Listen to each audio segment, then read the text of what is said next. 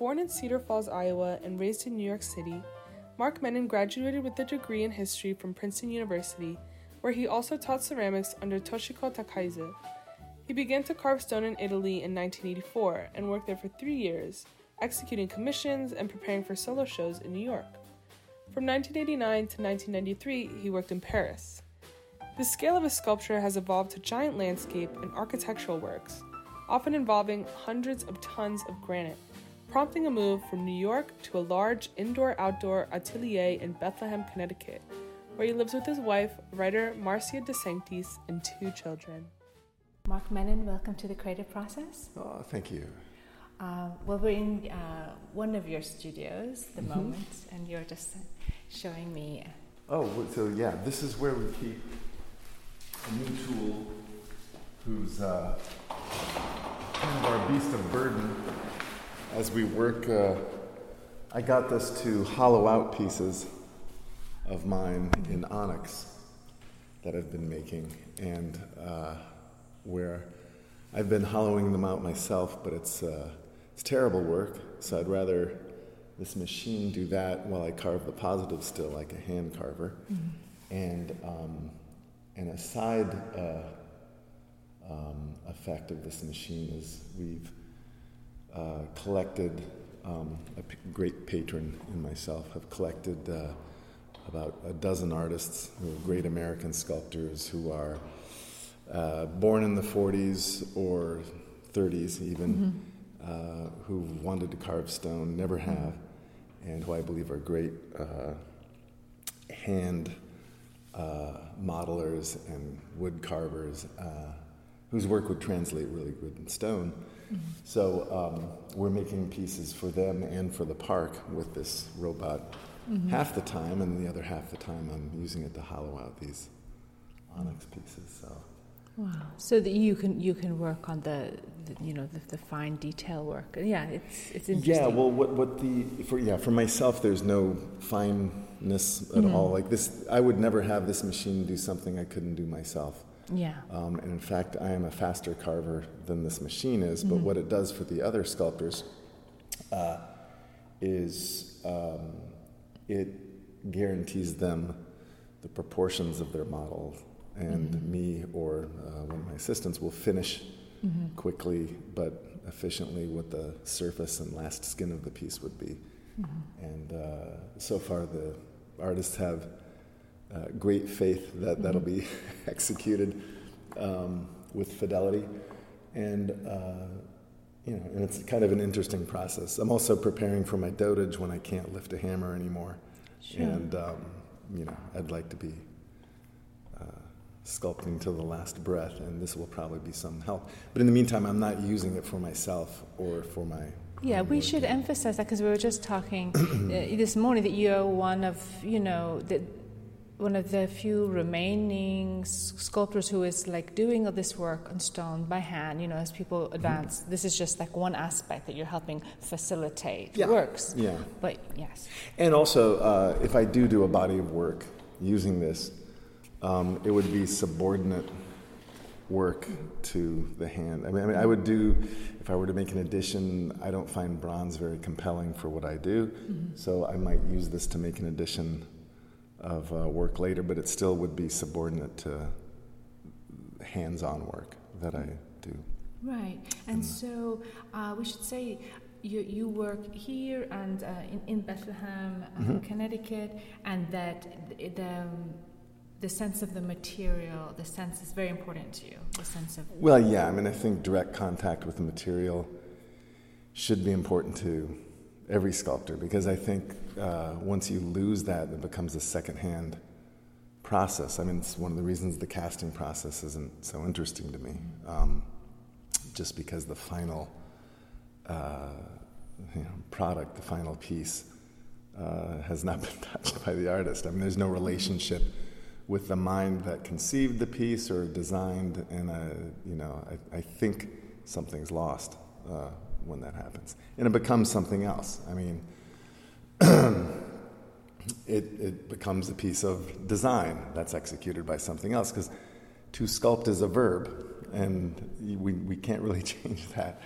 Uh, you know, uh, to make something soup to nuts is, I think, still a much more exciting thing to uh, experience. And that's what we're doing. We're not just looking at something, like sculpture is not just an image.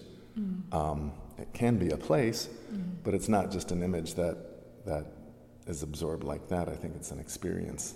And sure. a, uh, thus the need for you know, an artist's physical input. Right, and um, then we've just been at, because we're doing these interviews as, as well as celebrating um, and the Five Senses Festival, mm-hmm. and there you have uh, another monumental work, and to describe some of that and some of your other public uh, public artwork. Sure, yeah. how yeah. they react to the landscape and. Yeah, I mean, those things are, I mean, what sculpture has become as the landscape becomes sort of the dominant. Uh, uh, context for all my work is um, you end up not just carving an object, but carving a place. And that might become more involved with architectural design or architecture itself, but, um, but still the act of carving and the rapport with the material and, and how it's manipulated uh, is the sub narrative to the larger narrative of the landscape. So, uh, like in the case of the cave, um, the you know the commission was to make a space, a grotto type of thing, and um, um, we uh, you know it's the Five Senses Festival, so it's the third of um, the five senses that I'm depicting. So the the stage, I don't know if you've seen, is this uh, oculus, this round shape that uh, uh, represents vision. a series of inlays that also have this kind of oculus uh, shape. And the, the natural shape of an amphitheater is um, that of a sound wave or even an ear. Ah. And that's, you know, it's the receiver of whatever information the oculus puts out there as, as a performance happens. And then the cave is about uh, taste. Yeah, so these things that you're looking at, I wasn't thinking about it, the, sh- the cave, what, you know, the, what are you absorbing for the shape of the ear? What it, yeah. Yes. Well, so, uh, I mean, the, the natural architecture mm-hmm. of an amphitheater, mm-hmm. uh, it even looks like that Wi Fi mm-hmm. signal. I mean, yeah. it is this sort of sound wave, um, you know, uh, form, even though it's a negative form, that's uh, uh, formed in terms of acoustics and receiving sound. So that's somehow taking care of um, expressing, um, you know, hearing, the sense of hearing. Uh, and the cave is about taste. So you, are walking into this cave. Uh, the ramp into the cave is this giant tongue. It's this pink granite. Yeah. Uh, and the inside of the cave, though it looks like a pink granite padded cell, mm-hmm. is uh, sort of like the the belly of the whale, I mean, or the mouth of some uh, grotesque, like a lot of the landscape gardens in uh, Italy, like Bomarzo or something yes. like that. So, um, you know, and, and it's, it's, kind of all these things. It's uh, uh sort of cross pollination of metaphors. And then there's two uh, giant plinths that are cores that will have uh, one thing I did a lot 25 years ago, I probably carved about 600 noses out of different marbles. So this uh, that's the easy part. and it's just a lot of fun. I think in terms of statuary and the history of sculpture, these appendages that absorb the sensory things, noses, ears, tongues, uh, fingers, uh, they're all the things that break off of statuary. They're all the things that are kind of laid to waste, that disappear. And it's, it's a perhaps uh, it's probably a sad symbol of us losing our own sensory, um, uh, you know, sensitivity towards things in a digital age, in a machine age. Um, and that's part of what the festival's goals are to kind of reconnect ourselves with uh, nature and sensory, um, you know, just to make us feel alive or be grateful for alive. Yeah. Alive, all our senses. Yeah, and have some kind of contact with nature. I mean, I mean, I think aside from being local, that's what made me a, uh, a good fit for, Yes. uh, you know, building these things and carving these things. And m- many of us think about. I'm sure it's something you think about often in your work. Is that you know stillness of stones, but they're alive. Mm-hmm. Yeah, yeah. No, and particularly granite Mm-hmm. still has a minuscule degree of radioactivity. Mm-hmm. Um, certainly not to any dangerous uh, Yes. degree, as everybody's countertop is made out of this stuff. Yeah. But it's, um, but no, I mean, it's it's truly alive, and it, it was once a kinetic material Mhm. when it was uh, a, an igneous stone flowing like magma. Mhm. Uh, so I mean, all these geological uh, uh, aspects are are not only make us feel small. I know that's Mhm. a thing you like, um, but you know, it also it makes us feel small in a time context. Uh-huh. Makes us feel small with scale and uh, like a giant, giant uh, sculptural uh, project or journey Mhm. is still small uh, in the context of nature or larger architecture. So you know, it's a So yeah, no, it is. And you bring up history and time, and then in your own work and and the works of sculpture that you admire, or even other artworks that you admire, Mm. are you attracted to how time changes them?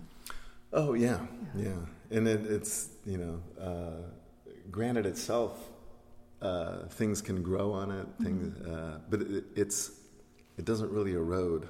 Yes. Uh, certainly not acid rain, which is a problem with Mhm. travertines and marbles. Uh-huh. Um, I think they're not even spec'd for architecture anymore. Yeah. Um, granite is won't change its, its its appearance. I mean, for example, the Egyptian heads at the Louvre have one side that's eroded. The only thing that got it was like a couple thousand years of sandstorms, but Yeah.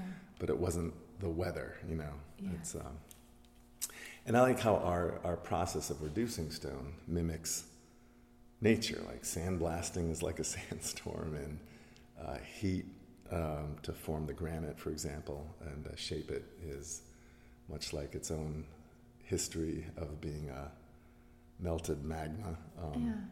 There's, uh, and you know, just the beating and general violence of the uh, process is uh, what geology is all about, geological, geological history. So. Ah, yeah. So you feel sometimes when you're not to be mystical about it, but you feel somehow you're in conversation with these like weather systems. You're like controlling uh, weather Oh yeah, systems. yeah, yeah. Uh-huh. That's actually specifically uh, more interesting than how I was approaching it. But yeah, it's, uh, No, I uh, think I think it is lovely the physicality, and I think that it's true. It's something that we've all have have to think about now in our, our digital age, with all of its Yeah. advances and how maybe it can save us. You know, you know, labor saving.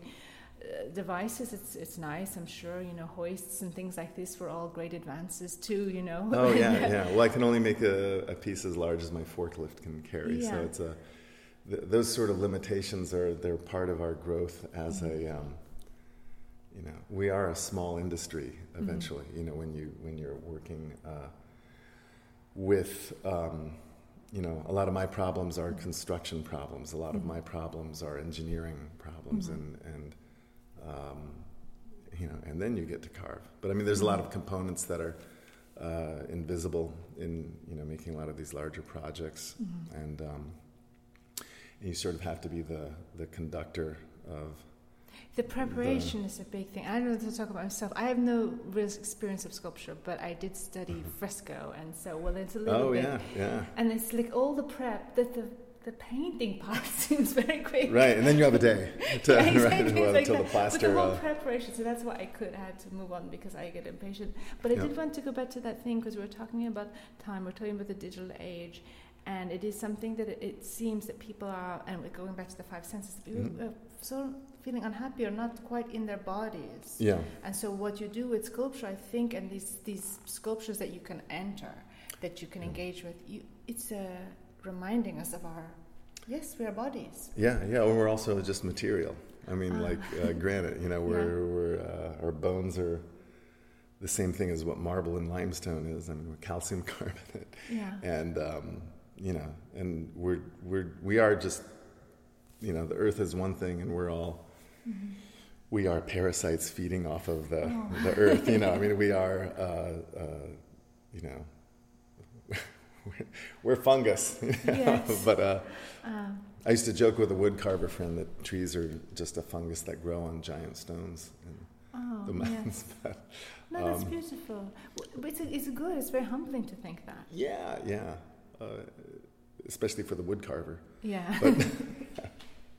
um, so do you have in, in terms of your rituals or when you begin like I said, the beginning of your process or in the middle of a, a sculpture, like it's just I'm wondering is there something like you focus it seems like you might have something that you remind yourself before you begin. Yeah. Well I mean I, I think every narrative that I've had with stone, at least in the last twenty five years, has been to kind of undermine what stone sculpture has been like to whether it's uh, making a very hard material be a very soft fleshy thing or whether it's um, making something that we perceive as dense uh, hollow and uh, something that ordinarily only captures light from the outside to be illuminated from the inside or rather than be an object um, which stone sculpture uh, is usually throughout mm-hmm. history. Uh, you know, be a place, mm-hmm. be uh, something you walk into, lie down in. Mm-hmm. Uh, even to the point where, I mean, I, you could call a lot of my work uh, furniture. Yes. Uh, but it's, I don't have a problem with that. A, a, great piece of furniture is a greater accomplishment than a shitty sculpture. you know, ah, so it's, but the, its connection to the body. Mm-hmm Place also puts it, in, yeah. Well, yeah, and it puts it in the figurative realm. Yeah. Uh, and uh, you know, I'm, I think, highly trained as a figurative carver, yeah. and most of my small work involves that and that sort of detail. But the larger work sort of incorporates the body as a um, something that needs to have a direct relationship with the earth. And we, we jokingly said a lot. Um, these beds that I made that you can lie mm-hmm. down in yes. are sort of a tidy way of rolling in the mud. I mean, because mm-hmm. you're you're lying inside of a earth material, mm-hmm. and uh, yeah, I think you can feel the energy from a material like wood or stone. I just so we just see. I don't That's know. sweet. Oh. the birds just came outside a window. We're looking, and so that's nice that you can have a sculpture that's an experience. It's true. It's not mm-hmm. not something you observe outside yourself. Something that you enter. Uh, yeah. You can then think about what kind of dreams people dream. You know, and yeah. Oh yeah, yeah, yeah, and a lot of them are just to look up at the sky. You know, yes. to lie down and, and yeah. do that. But um, yeah, and you know, therefore, I think if that's the experience that you want other people to have is this physicality with what you've made. Uh, why would I divorce myself from the physicality of making the right. stone? So I'm not disparaging people who use technology or uh, have other people execute their work. Yeah. What? No, that's not true. I am disparaging, yeah. but I, I well, will say this. But, it, but yeah, the, it, it's their loss. It's mm-hmm. their loss to not have a connection with their own work, and it's like sort of what we were discussing before um, I can't imagine a circumstance where you can be as good a carver as you can be, or as good a stone conceiver or thinker. Um, in New York, I love New York. It's mm-hmm. it's oh, my home. I grew up there. I love mm-hmm. going there. Um, and uh, my best colleagues, um, mm-hmm. mostly painters, mm-hmm. are there. But yeah, because they um, don't need as much space. yeah, yeah, yeah, no, exactly right. And I, I think that any stone carver who's lives full time in New York um, uh, is more committed to being in New York than to mm. carving stone. Oh, that would definitely change the kind know. of work you produce. Yeah, yeah. No, I mean, I just it's too restrictive to mm-hmm. that sort of thing. So uh, things sort of evolve very organically here.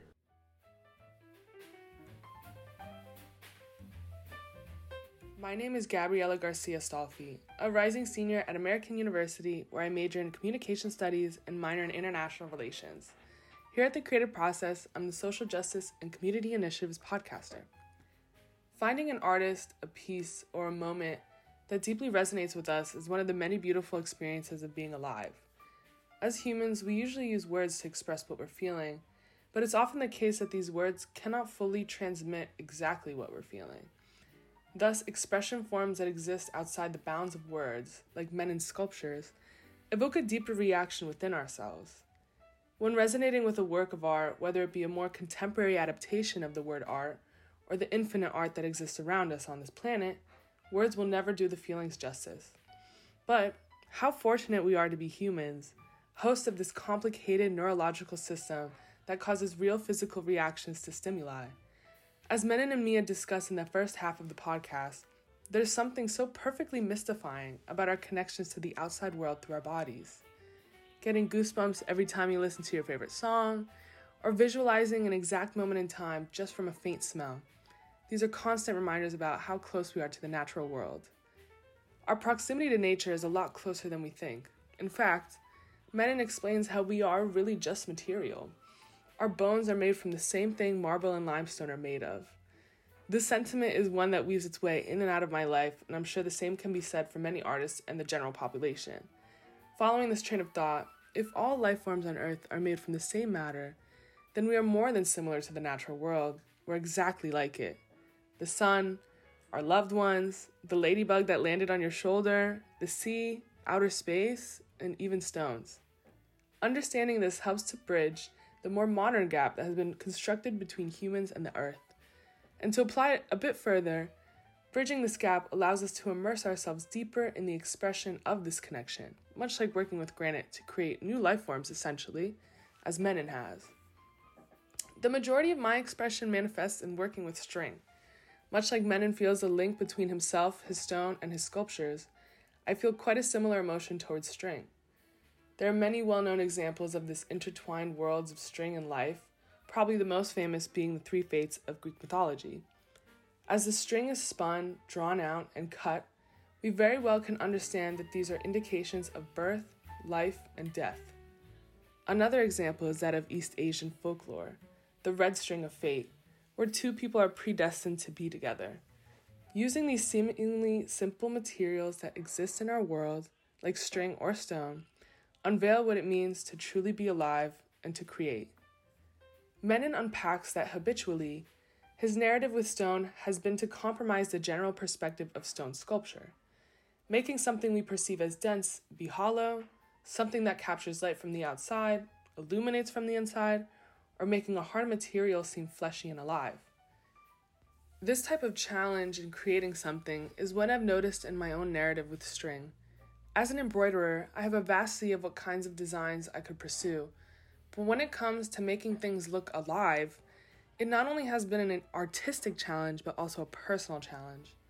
Recently, I've been working on a design of a swamp witch and in the design, she's surrounded by water and the ripples move around her and clash with ripples coming from the opposite ends of the swamp. Of course, I have a base sketch on my material that I follow, but this piece caused me to drift from the sketch and almost see the design as living. I would ask myself, where would real water move in this moment? And the more I asked myself that, the more I drifted from the sketch. Not only did this practice force me to let go of the idea of perfectionism, but it connected me to my design. My hand, my finger, guided the string over and under the material, over and under, over and under, much like a ripple's line rhythm. The more I did this, the more my design came to life. The more the water was living, the more significant this piece felt to me. This was the first time I experienced this kind of narrative Mennin hits at in my own practice. As artists who both dedicate our hands to our artwork, the physicality of this method quite literally fastens us to our pieces to those who experience our work, and ultimately to the earth itself. You lived and you worked in New York, and mm-hmm. then you, your work was different. Then when you came to Bethlehem and the wider Connecticut community, how did your work then change? Uh, well, so I'd, I'd, in fact been pretty nomadic uh, mm-hmm. uh, through, you know, living in Paris, New York. Oh yes, Paris, Italy, and never, never really establishing a, a base. Uh-huh. And so this, this allowed for that, for one, to get uh, any work that hadn't been. Placed somewhere in the same place, and um, mm-hmm. and um, you know, and the upside to that was to really uh, be able to review, um, you know, uh, an adult life's uh, um, amount of learning and information and travel and everything. That's um, so. I mean, it's kind of allowed me number one to regroup, and um, and it took every restriction I had away uh, for working. Uh, there was no scale problem. I could work on any scale that I want uh, up here. And you know, and eventually, um, even patronage, like uh, patrons become friends, friends become patrons, um, or not. But I uh, um, n- didn't have a need for a gallery after a while, or I didn't Right. have a need to share my budgets with anybody because nobody was doing anything for me. Um, and everything was sort of happening organically that Right. way. And, uh, and it wasn't necessarily an intentional um, middle finger to the gallery world that there was just no need for it, you know. So I'm, I'm not uh, necessarily against it, but it's not kind of for me. It's not worth the effort. I don't work in that Yeah. mode. You know, I, I like every project to sort of be like a journey, and which is, it's fun. You know, my, my wife is a travel writer, so she goes on her journeys, and I go on mine, and, and it's kind of a nice uh, mo to to um, uh, you know think of things as endeavors like the, and you know so the scale of a lot of this work. There there are three four month projects that um, uh, are pretty you're all in in every possible way. You're uh, committed physically and um, and you know you have to almost be monolithic in your thinking for a while. Although i will say the the brute labor allows you to drift Yes. and conceive of new ideas. And in fact, I think I may be at my sharpest when I'm running at this big saw uh, that you have to hold up, and it's exhausting. But somehow that exhaustion uh, allows you to think very clearly. I understand very much. You get to a Mhm. point of where you're kind of worn out, Mhm. and then the solution presents itself. Yeah. Like this, I don't know. If it's too much to say the stone speaks to you, but Oh yeah. Well, I mean, I think uh, I have a lot of painter friends who uh, will go to their studio and do fuck all for like five hours, and then all of a sudden there's going to be like a two-hour period after they've exhausted themselves, not getting anything done. But like, boom, there's but they were doing something. this production. Yeah. yeah, I mean, and I think that's. Um, I I actually don't have that luxury because there's enough uh, brute work to rough things out.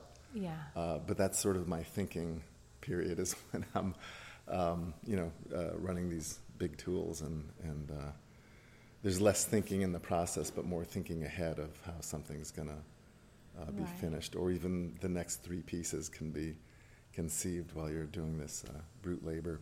Yes, as we talk about Pilobolus and uh, and also you say you're like human-centered work. It's interesting Mm-hmm. because you have these like uh, two quite notable dance companies based here in Yeah, a small yeah. community. Mhm. But I think about because we did interviews with about their rehearsal process and or just like things have to come together. You have a show in like two Yeah, weeks. yeah. The pressure uh, is very stimulating. Oh yeah, yeah. No, in fact, and you know, deadlines. Uh, Mm-hmm. They command you to do something more than be on time. They kind of they, they demand your thinking to find resolution in something. You know, I think f- finishing something is is one of the most difficult things I think as a sculptor because uh, there are all these possibilities of finishing in a different way. So I also am interested in. So primarily, you're doing a lot, a lot of work in the area. But as you were working and for public commissions in different countries or different landscapes, how how are you responding to it? Um, yeah, well, that's a good question because I mean, a lot of times something will go in uh, for practical reasons before the the dressing of the landscape is is Oh yes. uh, happens around it, and a lot of times the landscape will be resolved, and I'll be placing something. And I think you, if you know the destination, you're thinking about that while you carve, um, and, and not as a matter of design, but just in feeling what its context and its home is going to be. You know, Yeah. you're. It's, I mean, a lot of people make that analogy of giving a baby up for adoption uh, Oh, yes. when uh, you place a piece Mhm. uh, if you're that connected to it. Uh, but I don't think it's that so much. I do think it is, uh, um, you know, its identity. Uh-huh. is partly defined by its uh, context. And, you know, I think a lot of sculptures are ruined by their context. I think Mhm. a lot of contexts are ruined by crappy sculptures. Yeah. And, you know, so, it, but it is, it is that kind of uh, collaborative thinking that. Mhm. uh, Also, it's interesting that sculpture and it can be changed. How how seasons, how weather changes. Mhm. That is nice. Oh yeah, no, that. very much. Yeah. Yeah. What's funny? I mean, even last night uh, inside the cave, the Mhm. large uh, ember piece was lit up, Mhm. and um, you know, you can have a clunky form lying down on it, or a friend of mine's uh, wife, who's a dancer, Ah, lay on it, and and the silhouette. Uh, and then shadows make. yeah, yeah, and I do I do Yeah. see a lot of these things as uh, the niche for the statuary of Mhm. living people to to move and and perform or whatever they uh, or just sit like a a chair is a seated figure and it's, Mhm. but it's even something else when somebody's actually sitting in it and um, And I like to think about what. So you're a teacher, and Mhm. how, as well, right? Mhm, Uh, yeah. So, and what, which teachers have been important to you, or which artists, or maybe they're um, not known, they're not named in terms Yeah. of sculpture, have been important to you. well I'm I'm mostly an autodidact Mm-hmm. uh, but I, it- but not in a fierce way. Like I, I wish I might have had a mentor. It would have Mhm. made things more fluid early on. At this point, uh, I'm glad I didn't. But I also, I think I, I sought out older sculptors when I was in my 20s Yeah. to, for the sake of dialogue and conversation, and and and a lot of these are people who are. Um, going to end up in our sculpture park or making Yeah. a stone piece with the Oh, that's nice. You can bring bring yeah, them back. Yeah, it's nice full circle, I think. And uh, and you know, again, they're And not. Some of those sculptures are, we should say. What's that? The, Some of those sculptures are that we should say who will be in the park, who had been. oh, well, like uh, William. Tucker had a Yeah. studio next to me Yeah. 30 years ago, Uh-huh. and um, and I think is really one of the great uh, innovative modelers Mhm. uh, of his time. Um, James Surls, I've known his work for 30 Mhm. years. I haven't known him that long, Mhm. but uh, even knowing somebody's work is and admiring it is a form of mentorship. Of uh, course. I How think, did you, know. do that? How does this work? Yeah, yeah. And you know that that applies to dead people too. Yeah. I mean, uh, a lot of my mentors uh, w- weren't alive, uh, Yes. you know, after I was born. But Uh-huh. um, but yeah, conversations. Noguchi, I was Oh. able to have a lot of conversations with him Uh-huh. uh, as he was in Italy a lot when I was there, um, and also was a very close friend of, an, I would say, close to a mentor is a, a Uruguayan sculptor Gonzalo Fonseca, who we're also ho- hope will end up in the park, Right. um, and. Uh, uh, and he and Noguchi were very close, so Mhm. I ended up being the fly on the wall Mhm. uh, of Ah. a lot of conversations too. There's, there's a, it's so nice. And then there's just these things that you see. But in your, as you, what kind of teacher are you? Teach at the School of Visual Arts? Oh no, the New York Academy. New York Academy. Yeah, Sorry, yeah. I'm getting. Oh yeah, no, I'm I'm getting. The New York Academy. Um, so what kinds of, how do you help your students find what they're doing? Well, see, well, fortunately, I taught uh, art history Mhm. there, and so uh, yeah, we all propagandize a little Mhm. bit, Yeah. um, and or put our two cents Uh-huh. in, or, or present comparisons and Mm-hmm. opportunities to maybe uh, poke Mhm. at mainstream art history, um, or we just teach it in an academic way. Mhm. And uh, our our particular course was really to kind of force feed art literacy on uh, people who are basically, I mean, essentially going to the best trade school in the Yeah. world, uh, Mhm. And um, you know, developing those skills. But I think, and it's become a much more conceptual place Mhm. um, than what it was 20 years ago, for example. But um, you know, I think there were about five art history professors who Mhm. were also artists and could teach art history in an applied way Mhm. and also keep that interesting for this particular brand of student. And um, and you know, so we all sort of had a different reading list, a different um, you know goal of how to pack in mm. a degree of art literacy, if but not to embarrass the school. You know, I mean, if yes. you have an MFA, mm-hmm. you should be uh, well read and have good theory developed and have mm-hmm. opinions. Uh, whereas in undergrad, you should have skills and a couple of ideas. But mm-hmm. I think you know the whole point of having an MFA is to mm-hmm. um, is to um, uh, you know be a professional when you come out. You know. Yes whatever that means. That's so you studied uh, history. Why mm-hmm. you were drawn to history? Is art history or history at Princeton? History, but I mean, right. I, had been spoon-fed art history. My, yes, my dad was a, a composer, but right. um, every bit as uh, literate in uh, other fields, mm-hmm. and um, uh, and you know that too. Like uh, I had, you know, parades of musicians going through our living room all mm-hmm. through my youth. And so to hear that kind of dialogue, even to sort of know how to debate mm-hmm. um, uh, about aesthetic things, was kind of in uh, uh, spoon fed as well. this so. is so important. I think that's some, one of the things that the students are really looking for if they haven't had that.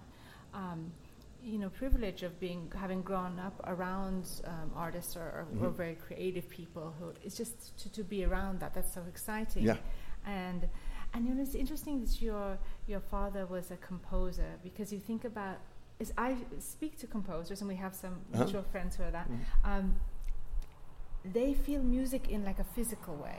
Yeah. And you are making the very physical. Yeah. But as yeah, they speak yeah. about it, they see it as a three dimensional. Right. Music's ethereal. It's yes. you know, exists in the ether and. And I don't know how they remember well. it. I don't know how. I guess they sometimes can see it. Like you know, I don't know. Mm-hmm you seem so theoretical to me. yeah, well, I guess I mean that's my uh, that's my lame ber- version of being a rebel, right? Yeah.